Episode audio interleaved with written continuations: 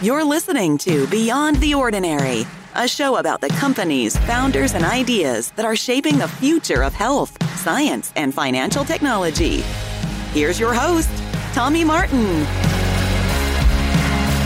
Well, hey, everybody, welcome back to Beyond the Ordinary. We are so thankful today to have Tom Holliday on our show. Tom brings over 30 years of experience in alternative investments. He's the former co founder and CIO at a multi billion dollar hedge fund, Titan Advisors. Prior to that, he actually did a stint in New York working for Soros. And he's really seen almost everything there is to see in the private investment space. He's just become a tremendous friend, a great guy to bounce things off of for me, and now leads Holiday Investment Partners. And they are launching a new fund in the alternative investment space that I personally think is very exciting. Today is not a solicitation for that fund. This is simply education about the private investment space. And in particular, we will get into commodities and how that plays into this area, as well as other things. Just right up front for our listeners, at the time of recording, I do not have a financial relationship with Tom but that doesn't mean we never may. So uh, we want to be full transparency as we're required, but at the time of recording, we do not. So, Tom, we are so thankful to have you with us today. Thanks for being here on the show. I really appreciate you having me on. I'm excited to uh, be a part of your podcast. Love it. Love it. Well, we always like to get started by just hearing people's stories. And one of the things that's fascinating for me, Tom, I was asking about how did you even get started in this hedge fund space or private investment space? And it all had to do with someone actually buying your parents' home. How did this happen? like, you know, how did you get started? Yeah, so I'm a kid from uh, Memphis, Tennessee. I was born and raised there, and Memphis has been a big commodity town over time. And as a matter of fact, the uh, first sale of grain to Russia happened out of Memphis, Tennessee, and, and the man who engineered that that sale actually bought our house when I was a kid. And I became curious about those markets. My father was a doctor. He knew nothing about financial markets. Matter of fact, he was maybe the worst investor of all time.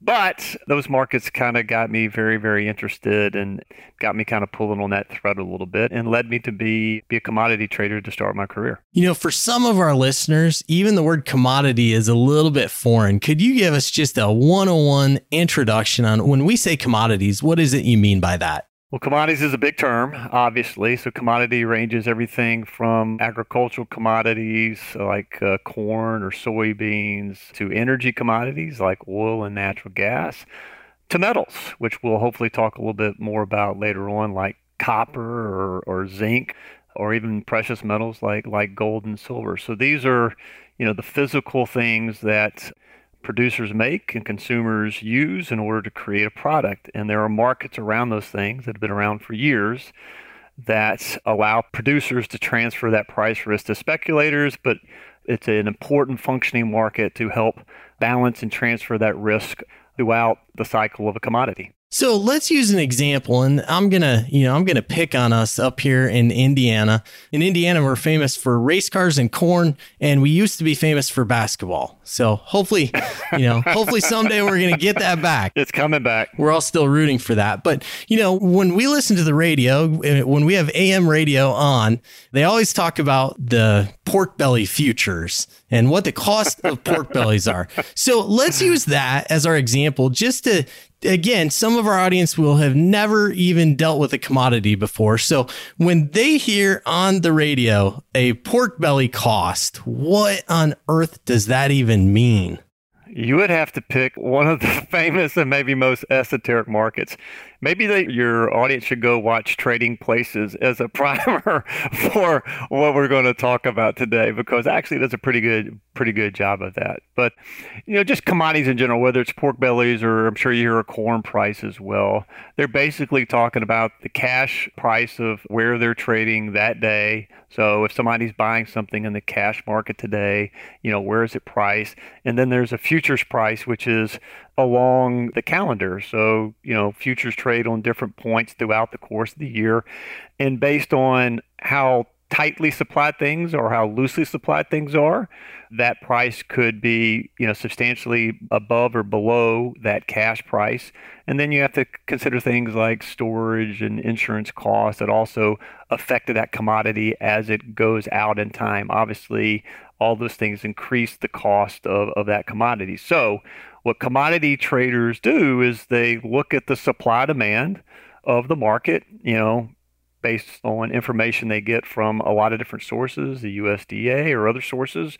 And then they look in this commodity curve, this calendar, and they look at where opportunities may exist based on where they think there is oversupply or undersupply. And if the prices are factoring that in right now, and if they're not, is there an opportunity to take a position either long or short on a directional basis or on a relative value basis, you know, being long something on one part of the curve versus short something on the other part of the curve or vice versa. And that would be a, a relative value or a kind of an arbitrage trade. So, what your local markets guys are giving you information about what's happening today.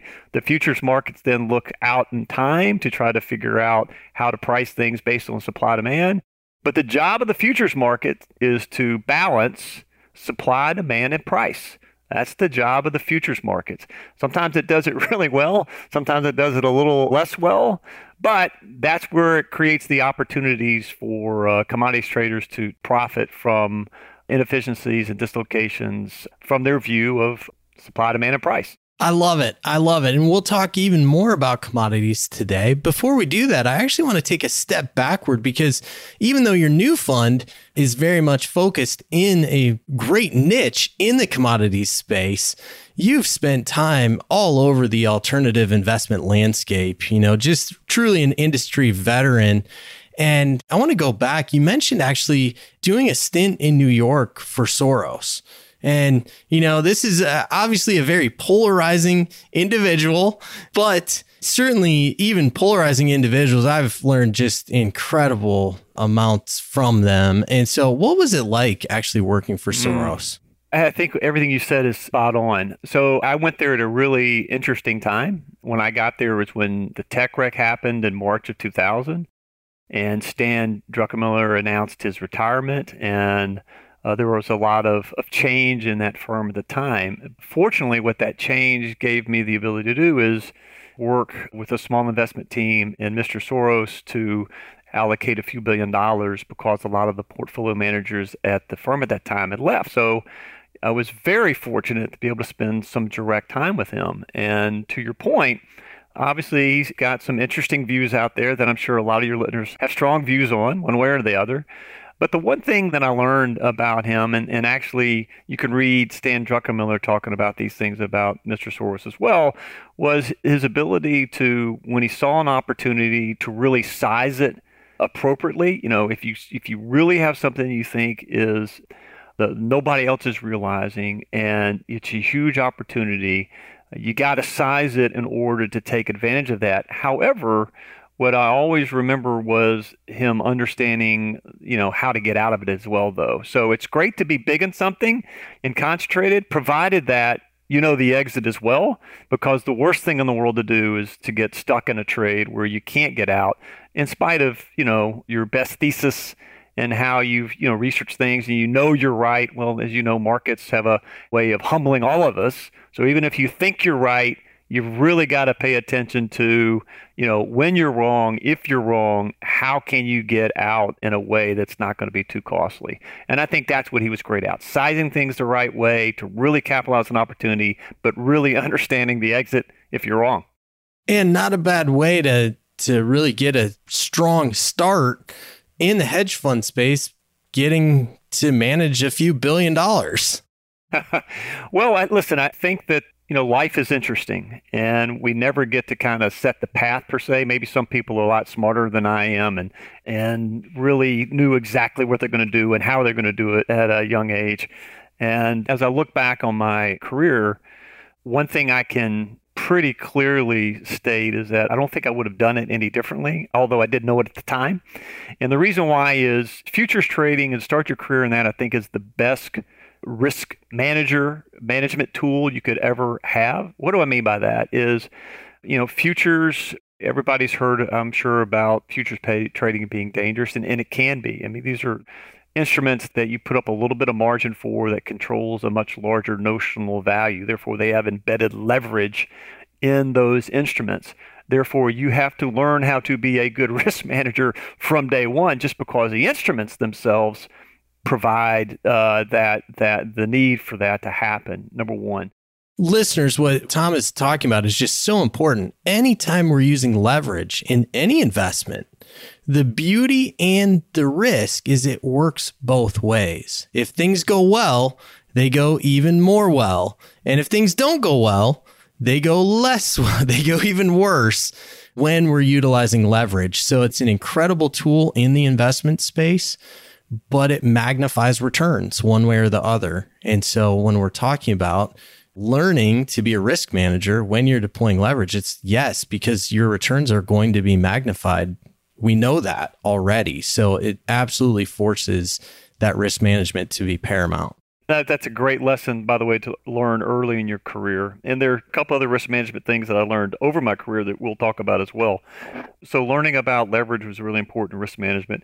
And then, secondly, the combination of technical analysis and fundamental analysis. And there's a huge debate between those two schools. You know, technical analysis says all information is in the price, and therefore price action is you know informative, and that's all you need to pay attention to. Obviously, fundamental analysis suggests that no, you need to look through and understand you know why either supply or demand is mismatched, or with a company, you know what their balance sheet and income statement, and their approach to markets, and how it all makes sense. But in commodity trading, there's a lot of both of those things. And I think that's really, really important where you could look at both price action and fundamentals and come with a complete picture of what's happening in a marketplace, understanding how prices in right now is reacting to fundamentals or how fundamentals are driving price. And I think that was just a great training ground in terms of learning both of those things at the same time. In addition to risk, to kind of help teach me as I moved ahead. And I think you can apply those things to mostly every strategy out there. In addition to leverage, which we talked about, I think there are three main risk factors in investing. And those three risk factors are leverage, liquidity, and concentration. And I think you usually have one or a combination of those, which is driving excess returns in any strategy or any market. And I think the job that I tried to, or the atmosphere I tried to create at my firm, was really training the analyst to understand those three risk factors and trying to pinpoint in a strategy what was driving returns. And then it was our job to vote with our capital if we felt comfortable with those risks and with the manager's ability to manage those risks. So that was also a key thing I learned over my career in hedge funds. Well, that's a great segue. So I love the fundamental building blocks you were picking up. But what was the big break that actually got you started? The big break. I feel like it should be echoed in the background when you say that. The big break. Did you just kind of get a job right out of school or I think the big break was actually going to Soros. I think that, you know, being in Memphis and staying in Memphis obviously it's a small town relative to the whole financial world. But I think moving to New York and getting that job at Soros uh, launched me into you know the financial center of the world, which then later enabled me to start my own firm and be very proud of the team and the track record and the process and everything we built at my firm prior to my departure. So it may seem easier or uh, elementary for you, but what was the actual process by which you got to Soros? I mean, did you send a resume? Did you meet someone? I mean, how did that actually transpire? I sat on his doorstep and pleaded. No, I'm just kidding. I was actually working in another firm prior to that and did a project for Soros they were looking to allocate to uh, an outside manager. And I was working with another woman at that time, and we did a project for them, and they liked our project. And this woman and I both went into Soros um, after that, after that project. So I think it was, you know, this research report that we did on for Soros on a potential investment they were looking at, which gave us the opportunity to then go inside. So they saw your work, were impressed, and said, Hey, we want more of this. Why don't you guys just get over here? We hope so. They never told me that, but we can only hope by bringing me in, that's what happened. I love it. Well, there you go. So, you know, listeners, I know some of you have actually contacted me and said, you know, I'm thinking about making a switch, a career change, moving from my current fund, launching my own fund, maybe. I always love sharing these stories of how people got started. You see in this opportunity, one of your best potential connection points may be those other firms that you've already had a relationship with that have already seen your work. So, absolutely, absolutely. So, you spend the time at Soros and then you actually break off and help found Titan Advisors. Correct. Tell us about that. Yeah, sure. So, um, like I told you, I'm originally from Tennessee. There's another gentleman I'd known since the, the mid 1990s who was also from Tennessee, who had been in New York since the uh, mid 1980s, who had had a, uh, a small investment advisory firm, you know, really helping some some families and some small firms down south access the hedge fund world in New York. So he was kind of that liaison. And we had begun talking when I went up to Soros in 2000 about hedge funds in general and the markets, and in particular, the move of institutions into hedge funds. If you recall, in 2000, it was really all about the NASDAQ. I mean, the markets were going up every single day technology stocks. Hedge funds were still really a high net worth, maybe the savvier endowment foundation investment, but really broad application or broad investment into hedge funds from you know pensions and insurance companies. It was really non-existent at the time. When the tech wreck happened, the world opened up because they finally realized that you know we have to have something that's a little bit more risk managed than just being you know completely beta along in the hedge fund world. Let me unpack that real fast for our listeners, Tom. So, listeners, what Tom's talking about is, you know, normally when somebody's investing, especially in the public market, when you buy a stock or a mutual fund, those are only allowed to buy a company's equity and you do that when you're expecting that equity to go up. And so when we say a long position, that's what we're saying. We're saying we're buying a company, let's pretend it's Tesla, and we're expecting that Tesla's stock is going to go up. That's a long position. And most of the time, when you're buying into a publicly traded investment, that is how it's done. And especially for funds, a mutual fund, for example, typically has to only buy long, meaning they have to buy companies that are going to go up. And so they're not able to put protections in place. There's other ways you can place trades that say, well, I want to make money if that company goes down, or I want to make money if that company stays flat. Uh, or I want to make money if that company is very volatile. There's lots and lots of different trades that you can place, but normally most investors whether it was, you know, in their own retirement plan at work or these larger institutions were only investing in this kind of long only strategies. We're only buying stuff. The only way we make money is if it goes up. And then we have this major tech collapse and serious investors finally realize, ooh, we don't want to be limited to only making money if the market goes up moving forward. That's when Tom says the world opened up to hedge funds. It was that realization of we don't want to be trapped only making money if the market goes up. Sorry for the interjection. We've got some of our listeners are ultra advanced and they're tracking with every word you say. Others are, uh, I'll give a shout out to my mother. She just started listening last week and she would have had absolutely no clue what you're saying. Mom, now you got a handle on what's happening there. Thanks for the clarification. No, I really appreciate that. Sometimes, you know, when you're in the business a long time, you, you assume, you know, people probably know exactly what you're talking about, and I appreciate the clarification. So, when that happened, you know, we believe there was going to be a big move into alternative investments, particularly from more of the institutional crowd. So, we started a firm in order to to capture that opportunity. The challenges we faced, you know, being a new firm at that time, you know, we launched with I think slightly less than fifty million dollars back in April of 2001 is, you know, if you're trying to get institutional assets from consultants, the consultants usually need a long track record with X amount of assets under management. And here we are, you know, the little engine that could. We thought we had great experience. We thought we had a really unique approach relative to the rest of the world. We favored smaller managers, more actively traded managers, which we thought was imperative in order to manage risk well. But, you know, we weren't Goldman Sachs or JP Morgan, so why would a consultant take a risk on Little Titan when they could give money to, you know, these other, you know, huge firms and not suffer the reputational risk if something happened at our firm. But that's okay because well, looking back once again, you know, the fight, the struggle, the really, you know, wanting to prove, you know, your thesis and how you construct portfolios and how you look at managers and how you do things differently, you know, all came together in its due time. And we had exceptional performance in those years relative to the pack and did it in a much different way than everybody else did, which was really, really rewarding. And one of the things I was most excited about was, you know, really focusing on these emerging managers. These are managers that, once again, don't have you know, years and years of track records. They're extraordinary assets under management. These are guys that have been in markets for a long time, that are just embarking on their hedge fund career, and they're just hoping anybody listens to them, to be quite honest with you.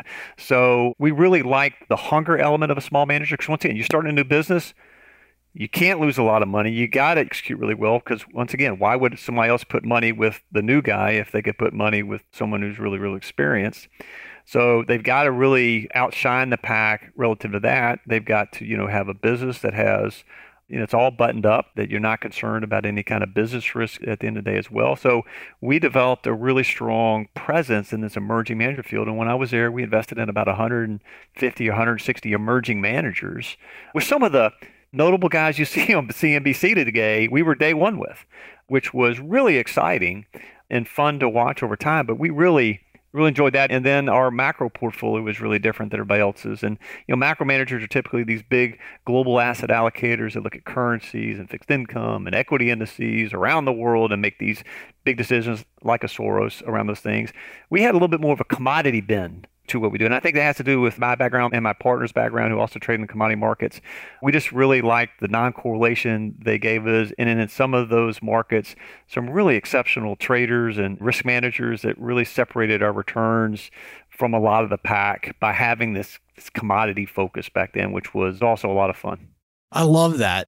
I want to push a little deeper into commodities. And I like one of the things you just said, Tom, that they just function differently than the typical market. Obviously, a lot of that has to do is no matter what's happening in the economy, we still need to eat. We still need access to everyday things like electricity and the wire that gets it to the places we need it to be, all those things. And so it does. It's just a different type of investment. And one of the things that I've loved learning from you, you really taught me that there's four different ways to invest in commodities. And I know you have your favorite, and we'll definitely cover that as well.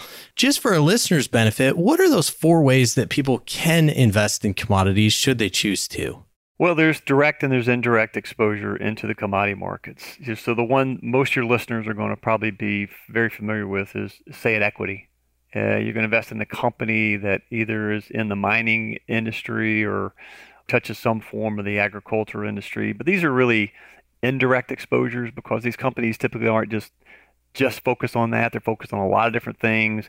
And then you also have to deal with, you know, their balance sheet, their their board. You have to deal with all the other things like ESG or whether it's a value stock or growth, you know, it gets labeled all these things and it can really affect the performance of that stock relative to the opportunity. I mean, you can just look at it today in terms of oil. Oil's approaching $100, but energy equities aren't even close to where they were back when those things were there. And once again, it has to do with you know, these companies have, have, typically not been great capital allocators and have suffered accordingly. In addition to now, ESG is a really strong focus for a lot of people, and therefore, you know, they get hurt because of some of those exposure to their company. So you have stocks. We've talked about ESG in the past on the show, Tom, but just a real high level. If this is someone's first episode and they're not familiar with ESG, what do you mean by that? Well, uh, ESG is environmental, social, and governance, and these are stocks that get scored based on uh, how they rate their environmental impact or not, their social impact or not, or their governance impact or not. And unfortunately, mining companies have a very poor environmental score and many times a poor social score. They're usually in emerging markets, these mining companies. That's where there, a lot of these mines are, and therefore their employment practices and other things are, are, are questioned. And so, anyway, they, they typically suffer from a couple of those things that investors are focused on in that ESG space, if that makes sense. It does. So, listeners, there's a kind of macro trend in the investment field to say it's not just about having good returns on investments, it's also about doing that in a way that is globally responsible for humanity. And that's where it could take different shape in terms of are these investments friendly to the environment? Are they using fair employment practices, avoiding child labor, for example? All these things, it's in the high level, it's been a, I think, a very good thing for the world to say, you know, let's not just be focused on can we make the maximum amount of money? Let's really consider the impact to everyone around us in the way that we do that. But so there are more and more investors now that say, not only do we want to invest, but we want to do it in a way where we feel comfortable that we're not creating a bigger problem by investing in this way. That's exactly right. That's exactly right. So you could invest in the equity, you could invest in the physical commodity. And what I mean by that, you go out and buy a bunch of copper you could, you know, buy a bunch of gold bars and store them and insure them and hold them for some period of time, looking for an appreciation of price in those metals before you then sell them to uh, end user or into the market somewhere down the road. It's uh, typically you need a pretty big balance sheet, big storage facility that's secure. You've got to really understand the physical business quite well to, to really execute that well, or, or have someone who does do that. But once again, that sounds like a nightmare to me. It's pretty capital intensive. You could invest in the in debt markets. So a lot of these, like mines, are huge or big capex projects. You know, they need a lot of debt in order to you know both service an existing mine or create a new mine. So you could invest in, in debt markets if you wanted to, private debt markets. So we're lending them money? Money. Tom, correct me if I'm wrong on this. This is just uh, overly elementary. It's I've just never been able to wrap my head around if I could participate in the growth of something, the maximum growth of something, I've never had my head around why would I cut my growth off at the knees and only participate in the debt returns unless I was just trying to really, really minimize my risk. That I understand. But beyond that, is there any other reason that I would consider going to the credit market outside of just some kind of risk management type play? A higher yield versus you know something else you know? Maybe you're going to get more of a high yield in mining and those versus you know some other type of corporate or government bond and that maybe gets you attracted. But to your point it's a risk decision at some point. You know some people are just credit investors. They just feel much more comfortable with the protection of credit instruments provided it's properly underwritten provides relative to the risk and the potential upside that equity or, or something else provides. So Sometimes it's just the comfort level and the mindset of the investor and their comfort level around that. And then lastly is, is the futures market. So the futures markets were, were designed in order to, once again, kind of marry the cash and the futures of these commodities. They're liquid, they're exchange traded, they trade off the supply, demand, and price that these commodities are supposed to function around. So, Tom, for example, if there were some metals that we knew were going to be in abnormally high demand, compared to what they'd historically been, if we knew that was the case or felt extremely confident about that, then working inside of the futures market would allow us to really utilize that supply and demand understanding to our advantage in the investments we make. It's going to provide opportunity to try to capture that thesis or that investment through the futures markets. However, once again, the futures markets professional, you need to understand the risk. You need to understand, you know, the embedded leverage in these instruments and how to manage that risk. Commodities are inherently cyclical. So once again, supply, demand, and price. It's going to try to balance cyclically over that. You know, copper is called Dr. Copper because it's got heavy ties to economic growth. And even though supply demand may be loose or tight, sometimes it's just the economic growth that's happening today or the one day when stocks are down because they're worried about growth. Guess what? Copper doesn't really care about its supply demand that day. It's going to be down just because it's kind of been attached to, once again, economic growth. So it's really, really important, I think, that you know, professional management is a way to kind of access these markets just because they are specialized. You do need to have people who really understand supply, demand, and price. They need to understand the risk in these instruments. And if you could find that, I think there's great opportunities in those markets. Well, this is a perfect segue into the thesis of what you're up to at Holliday right. Investment Partners and the fund you're on the eve of launching. And again, listeners, this is not a recommendation to pursue this fund. This is just educational about why the investment thesis is what it is and how that works. So, why don't we segue right yeah, into that? That's fantastic. So, I think there's an opportunity to participate in the clean energy transition through commodities that are a primary part of the solution. Okay? That's the opportunity. And these commodities, by the way, are essential. They're not just maybe it's going to happen, they are essential to this clean energy transition. Now, that's the opportunity. But what has me worried, which we'll talk a little bit about a second as well, is the potential perfect storm that could lead to much higher prices in these commodities over the next eight years or so and be a primary driver of inflation. So I'll talk about the opportunity. We'll touch on what has me worried, and then we'll go there. So, you know, just to kind of fill in some of what we just led with, as we all know, Paris Accord and COP26 has set this net zero goal uh, by 2050 to reduce temperatures by one and a half degrees by restricting carbon emissions.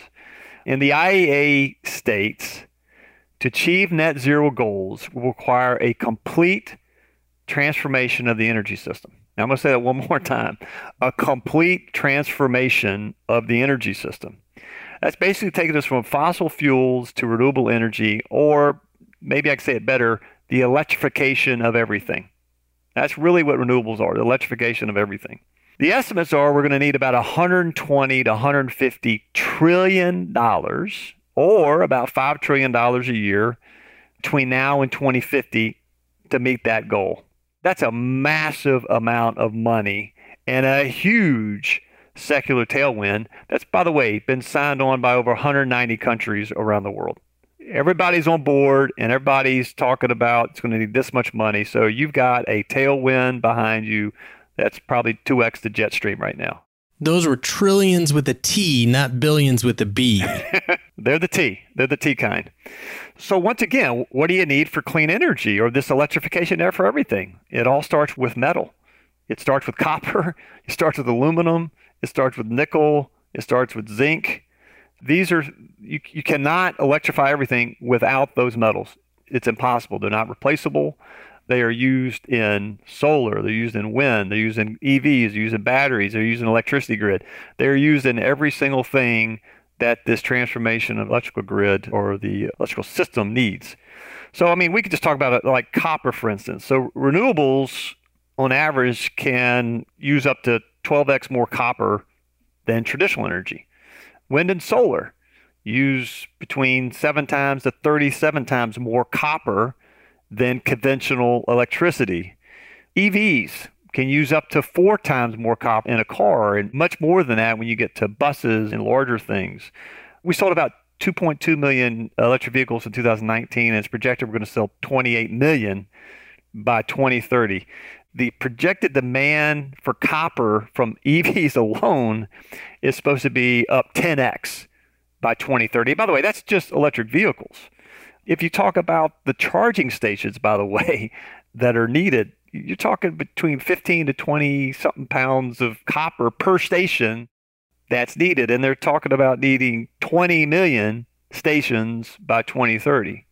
You know, I heard uh, Robert Friedland recently state that uh, he, he's the CEO of Ivanhoe Mines, and uh, he recently stated that only 700 million metric tons of copper have ever been mined since the beginning of time. And he says we're going to need another 700 million metric tons over the next 20 years at a 3% global GDP growth rate. So, just to frame the demand side of things, it's pretty massive. Okay? So now you next next it leads you to the supply side, which is okay, so how are we going to meet all this demand? And that's where it's really really questionable. CapEx in existing mines has increased almost every year since 2012 to 14. In 2022, capex is supposed to be down about 40% versus the 10 year average. So this is going the exact opposite way, right? Yeah. So you've got this huge demand and, and actually capex is going down. Now, why is that important? Because there are really long lead times between when you discover a mine and when it comes to market. I mean, on average, it's about eight years.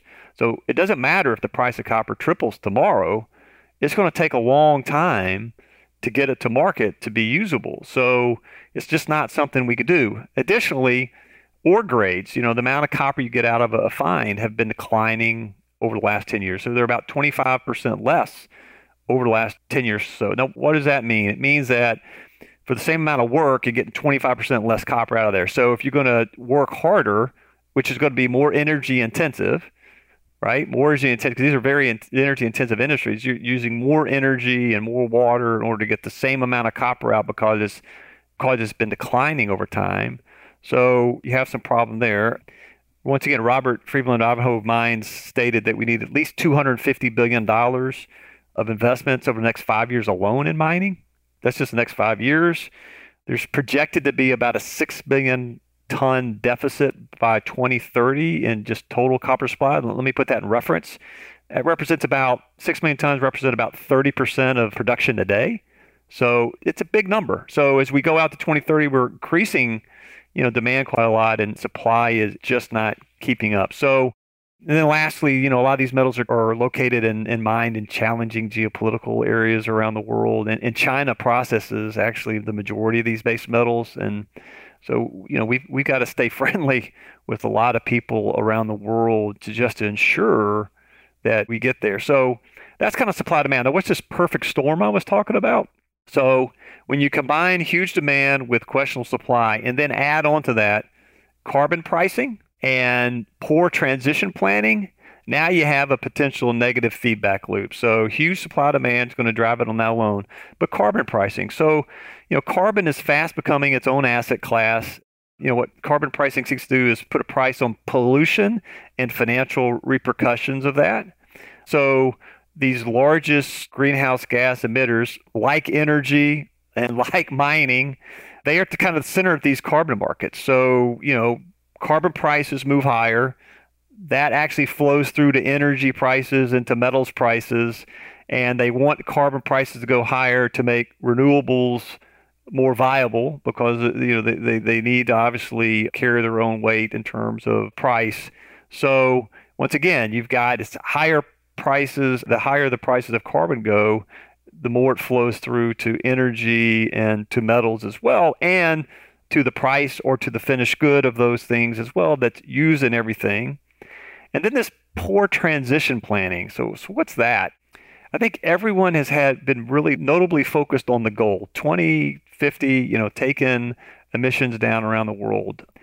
But what they haven't focused on is a smooth transition path to kind of get there. And I think what we're seeing in Europe this year, if anybody's been been watching kind of energy prices in Europe with the huge spike in natural gas prices and huge spike in electricity prices, you know, they've been reducing their nuclear capacity over there pretty aggressively over the years and really trying to focus on renewables. And then the problem is when the wind's not blowing or the sun's not shining and you don't have nuclears to kind of help, now you're relying upon natural gas and you're getting your natural gas from Russia and have this pipeline controversy and embedded in that. And it's created now, you know, Europe is dependent upon Russia for gas because they've jettisoned nuclear and now we've so we've got this problem there. In addition, you know, natural gas and oil naturally depletes. A well, you know, loses, you know, a lot of its productive capacity just naturally over time. So if you're not finding more of it and demand stays the same, Well, now you got a supply demand mismatch, which is why oil is where it is today. But these, you know, E&P has been capital starved. They don't want oil companies drilling for new oil. And they've ostracized these companies for doing that for likely a lot of good reasons.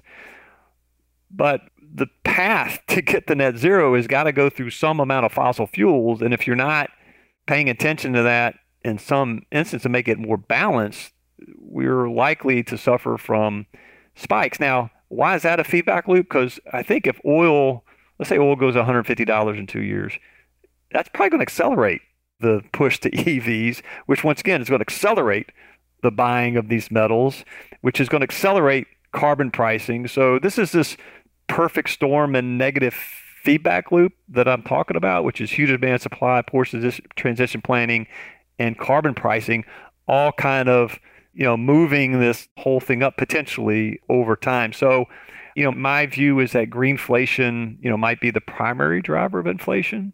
So if you want to be a part of this green energy transition, metals is where you got to go through. And if you're worried about inflation, this actually can kind of potentially help with that as well. So I, I think it's a um, it's an interesting investment thesis that that actually helps with a couple of things in my view.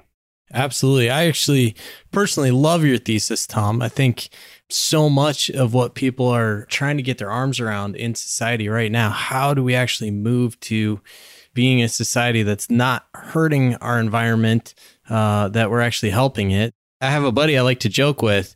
Uh, we always say that Tesla is is our favorite electric vehicle that's currently powered by coal. And for this all to actually work, we've got to move so the energy grid is not still being driven by coal so that when we're trying to get electricity for our electric vehicles, it's not ultimately being powered by the mine, by the coal mine.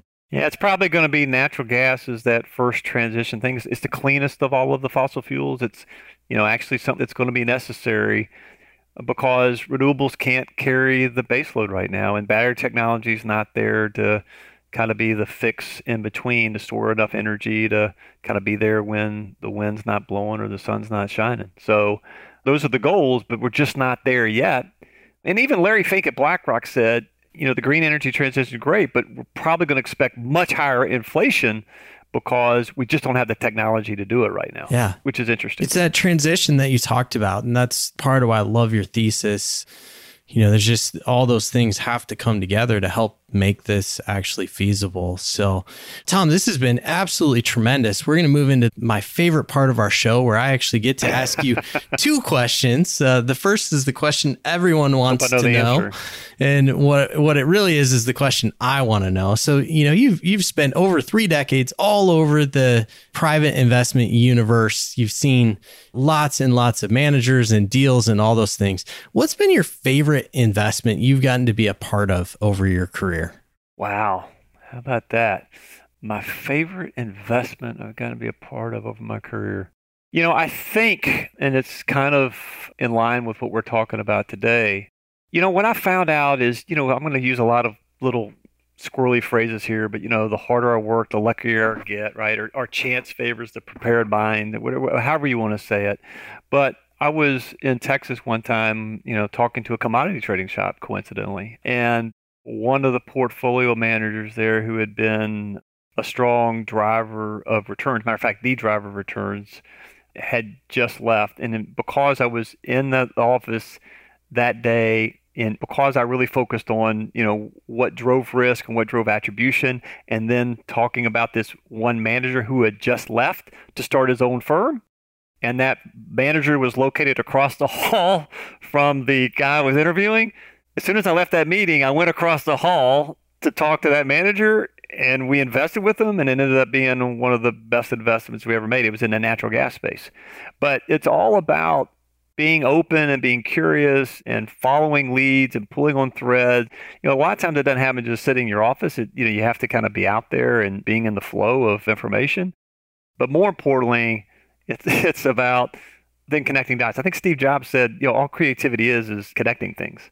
And I think to be creative, and I think you have to have a lot of creativity in investing, you just need to connect things, whatever they may be. And hopefully that will lead to great outcomes. But that was one of the more exciting things that I did in my career was, you know, looking at another fund, learning about this other manager who had been the driver of returns of the fund, and then following that and making an investment in our portfolio, which is really exciting. I love it. You walked across the hall, got out of the meeting, walked across, walked the, across hall, the hall. ended up being one of the best investments. And, you know, I'm sure there was a moment where you're questioning, ah, should I walk in there? Should I not? And, you know, it's the fact that you did. Sometimes that is just the most important thing is not just thinking about the action, but actually taking it and try to tell my kids that all the time, you know, just do it. Like Nike had it right. Just go do it. Worst case scenario, they're like, "Oh, we don't want to invest with you, or we don't, Don't we don't want your money." you know, whatever it may be. But I'd rather get that no. I, I I love telling people I've never been afraid to invite anyone out there to lunch. So far, the only person who has told me no was George W. Bush. And I love that. This was right after he had been a sitting president. I reached out, you know, through my alumni business school channel and I got to know. And I love it. I love being able to say that George W. Bush told me no thanks for lunch. Like, at least I asked. So go do it. Go do it. Well, last question that we have for you to wrap up today, Tom. You are putting out a new fund at Holliday Investment Partners. Now, listeners, this is really important. We've talked in the past, there are different types of funds out there. Some funds are available for the general public, some you have to meet certain qualifications. Tom's fund is actually a fund that is only available for qualified purchasers. So this means you've got to have investments of at least $5 million or you've got to be a, you know, a sophisticated family office or pension plan things of that nature. So, unfortunately, this isn't for everybody. We'll continue to advocate to open up our laws so that we can get access to some of these great investments for everyone. But, Tom, for those listeners who are qualified purchasers or they represent companies that are able to make qualified purchaser investments, what's the best way for them to reach out and get in touch with you? Yeah, sure. I think the best way to reach out and get in touch with me is via email. And you could reach me at info at holliday, H O L L I D A Y, IP.com. So I is an investment, P is in partners.com. Awesome. Well, Tom, thank you so much for being on the show with us today. This has been absolutely tremendous. I understand commodities so much better now. I hope our listeners do as well. and uh, really excited for things to come and, and, and to watch your thesis unfold over the next decade. I think it's going to be tremendous. Well, thanks a lot for your time. Thanks a lot for having me on. I could talk about this stuff all day long, uh, and you brought up a lot of good old memories that I tried to forget, but it was fun going over them again. I love it. Thanks, Tom. Thank you. Thanks for listening to this episode of Beyond the Ordinary. This podcast is brought to you by Mammoth and produced by Reverb. If you like this show, consider sharing it with a friend. You can subscribe to future episodes in Apple Podcasts, Spotify, or wherever you listen to podcasts. For more information about Mammoth and Beyond the Ordinary, visit us at mammoth.vc.